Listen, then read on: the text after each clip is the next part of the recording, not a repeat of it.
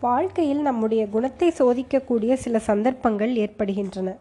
அந்த சந்தர்ப்பங்களில் தீரத்துடன் நடந்து கொள்ள நாம் தவறிவிடுகிறோம். பிறகு வாழ்நாள் முழுவதும் அடடா அப்படி செய்தோமா? இப்படி செய்தோமா? என்று சிந்தித்து கவலைப்படுகிறோம். கருப்பு மீசைக்காரன் என்னை பயமுறுத்திய போது போ உன்னாலானதை செய்து கொள் நான் வாக்குறுதி ஒன்றும் கொடுக்க மாட்டேன் என்று நான் சொல்லியிருக்க வேண்டும். ஆனால் அப்படி சொல்ல எனக்கு தைரியம் வரவில்லை. எனக்கு என்ன அப்பா வந்தது? உங்கள் வினை நான் தலையிடலை. நான் ஒருவரிடமும் சொல்லவில்லை என்றேன். கருப்பு மீசைக்காரன் அது போதாது என்றான். அவன் இஷ்டப்படி சத்தியமாய் என்று சொல்லி தலையில் அடித்து கொடுத்தேன். அவர்களுடைய சம்பாஷணை இன்னதென்பதை இங்கே நான் எழுதினாலும் சத்தியத்தை மீறுவதாகும் என்று பயப்படுகிறேன். ஆதலால் பின்னால் நடந்த சம்பவங்களை மட்டும் கதையைப் போல் எழுது எழுதி சொல்லுகிறேன். அவற்றிலிருந்தே மேற்படி சம்பாஷணையின் போக்கை நீங்கள் ஊகித்து அறிந்து கொள்ளலாம். ஞானரதம் எனும் நூலில் கந்தர்வலோகத்து மதனன் விழாவை பற்றி படித்திருப்பீர்கள். எங்கள் ஊர் குடியான தெருவிலும் மாசித் மாதத்து பௌர்ணமி அன்று காமன் பண்டிகை கொண்டாடுவார்கள். பாரதியார் வர்ணித்திருக்கும் கந்தர்வலோக விழாவில் உள்ள சௌந்தரிய அற்புதம் ஒன்றும் இங்கே கிடையாது.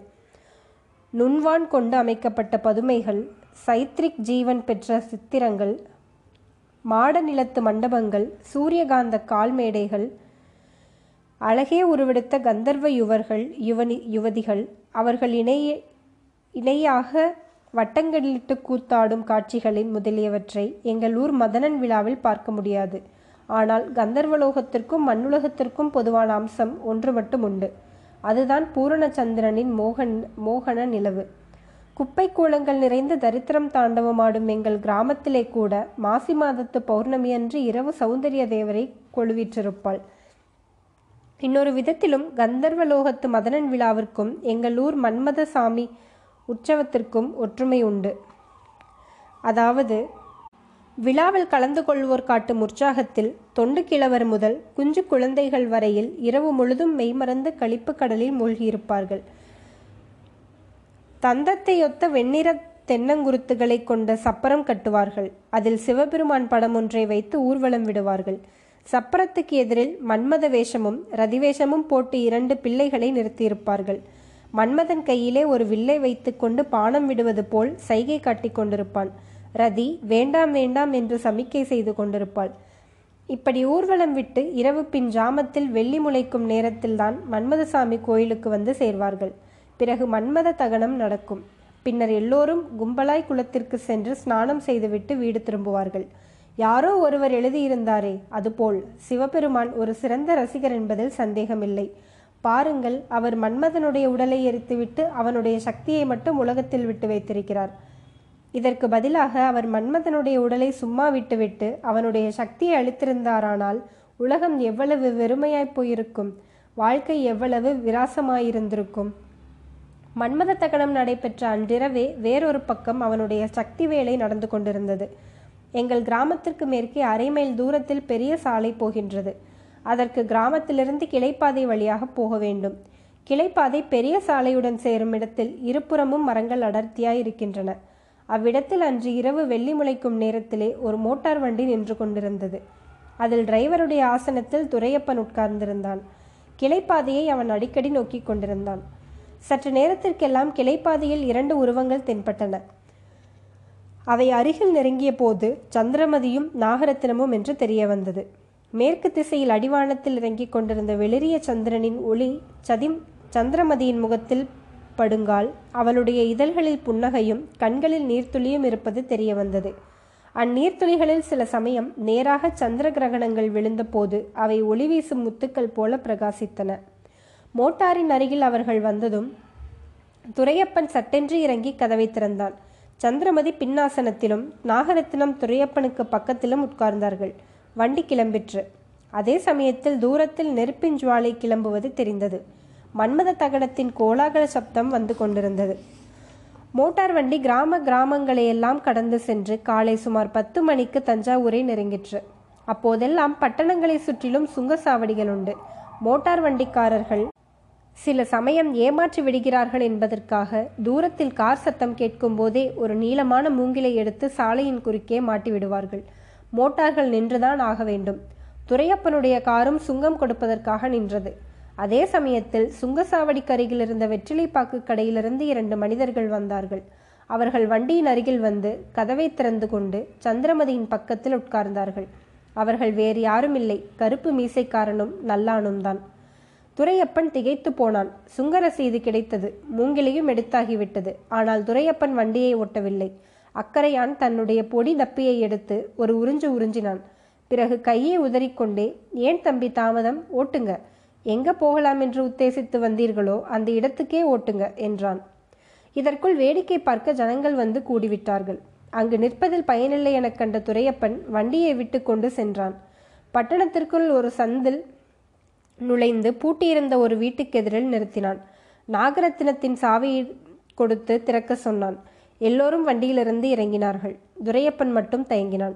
கருப்பு மீசைக்காரன் அவனுடைய கையை பிடித்து வாங்க தம்பி வாங்க என்று கூறி இறக்கினான்.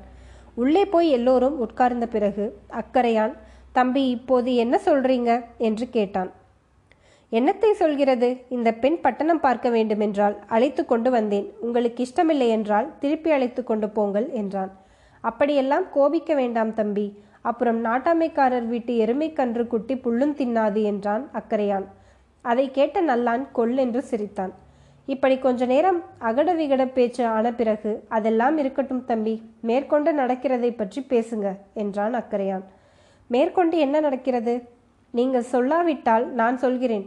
எப்படியும் நீங்கள் சந்திரமதியை இட்டுக்கிட்டு வந்துட்டீங்க. மறுபடியும் நாங்கள் அவளை அழைச்சிட்டு போகிறதுல நியாயமில்லை.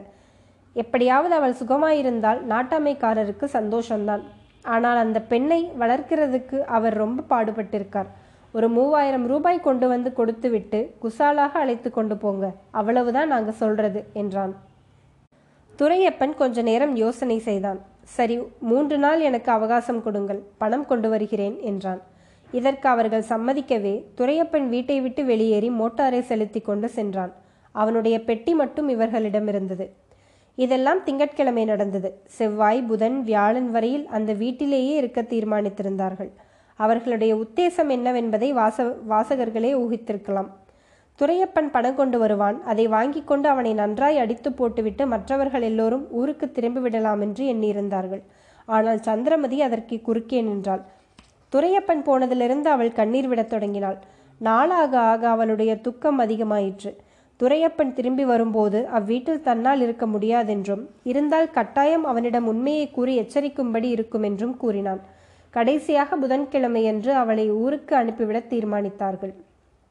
நல்லானுக்கு தனியாக இருந்து சமாளிக்க தைரியமில்லை.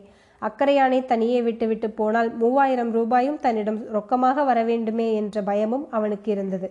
ஆகவே நாகரத்தினத்துடன் சந்திரமதியை கூட்டி ஊருக்கு அனுப்பிவிட தீர்மானித்திருந்தார்கள்.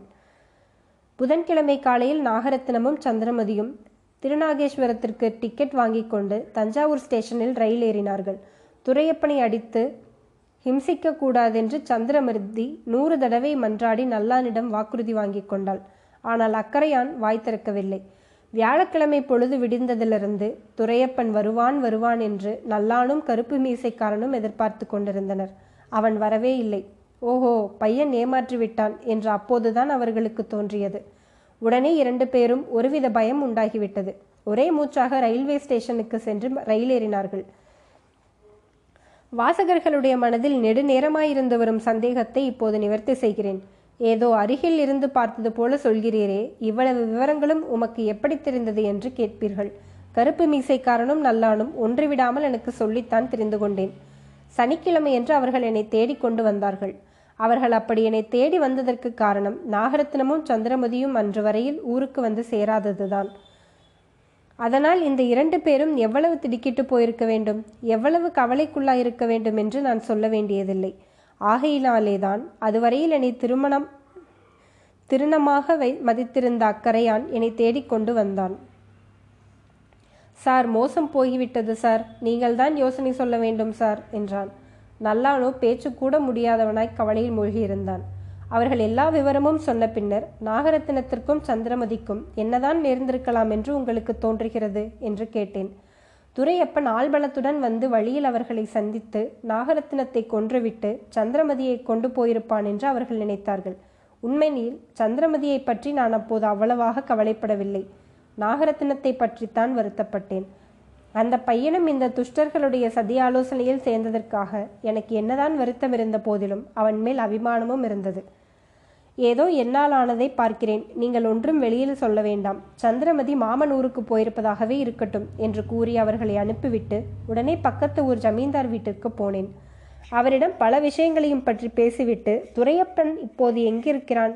சௌக்கியமாயிருக்கிறானா? என்று கேட்டேன். அவர் அதை ஏன் கேட்கிறீர்கள்? போங்கள். அவனால் எங்களுக்கு ரொம்ப தொல்லையாகிவிட்டது. இங்கே காமன் பண்டிகை என்று மோட்டாரில் வந்திருந்தான். மறுநாள் காலையில் பார்த்தால் ஆளை காணோம். சொல்லாமல் போய்விட்டான். பல இடங்களுக்கும் கடிதம் போட்டதில் இன்றுதான் தகவல் வந்தது. பையன் திருநெல்வேலியில் அவனுடைய மாமனார் வீட்டில் இருக்கிறானாம். உடம்பு ஏதோ அசௌக்கியமாம் என்றான். கடிதத்தை எடுத்து நானே பார்த்தேன். திருநெல்வேலியில் புதன்கிழமைதான் அந்த கடிதம் தபாலில் போடப்பட்டிருந்தது. எனக்கு விஷயம் விளங்கிவிட்டது. துரையப்பன் கருப்பு மீசைக்காரனை கண்டு பயந்து போய்விட்டான். உடும்பு வேண்டாம் கையில் விட்டால் போதும் என்று எண்ணி இந்த பக்கத்திலேயே இல்லாமல் ஓடிவிட்டான்.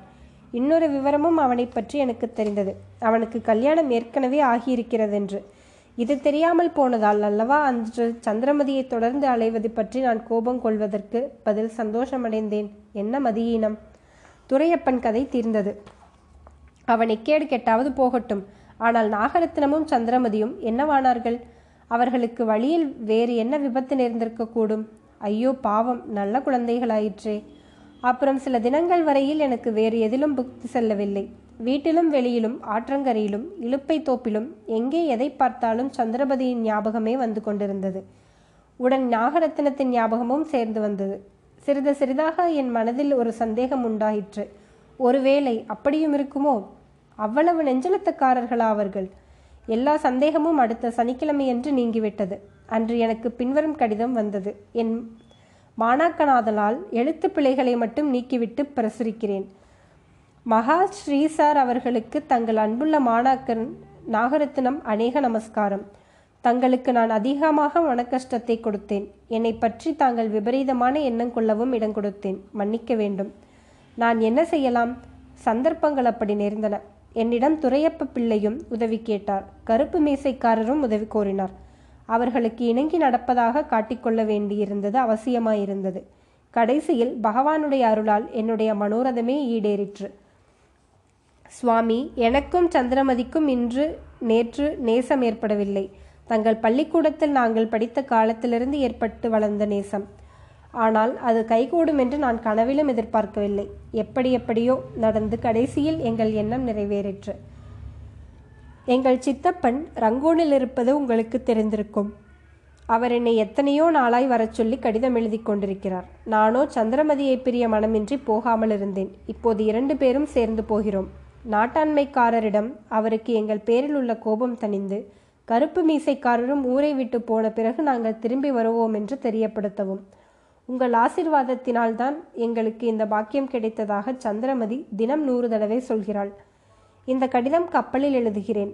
ரங்கூனில் இறங்கியதும் தபாலில் சேர்ப்பேன்.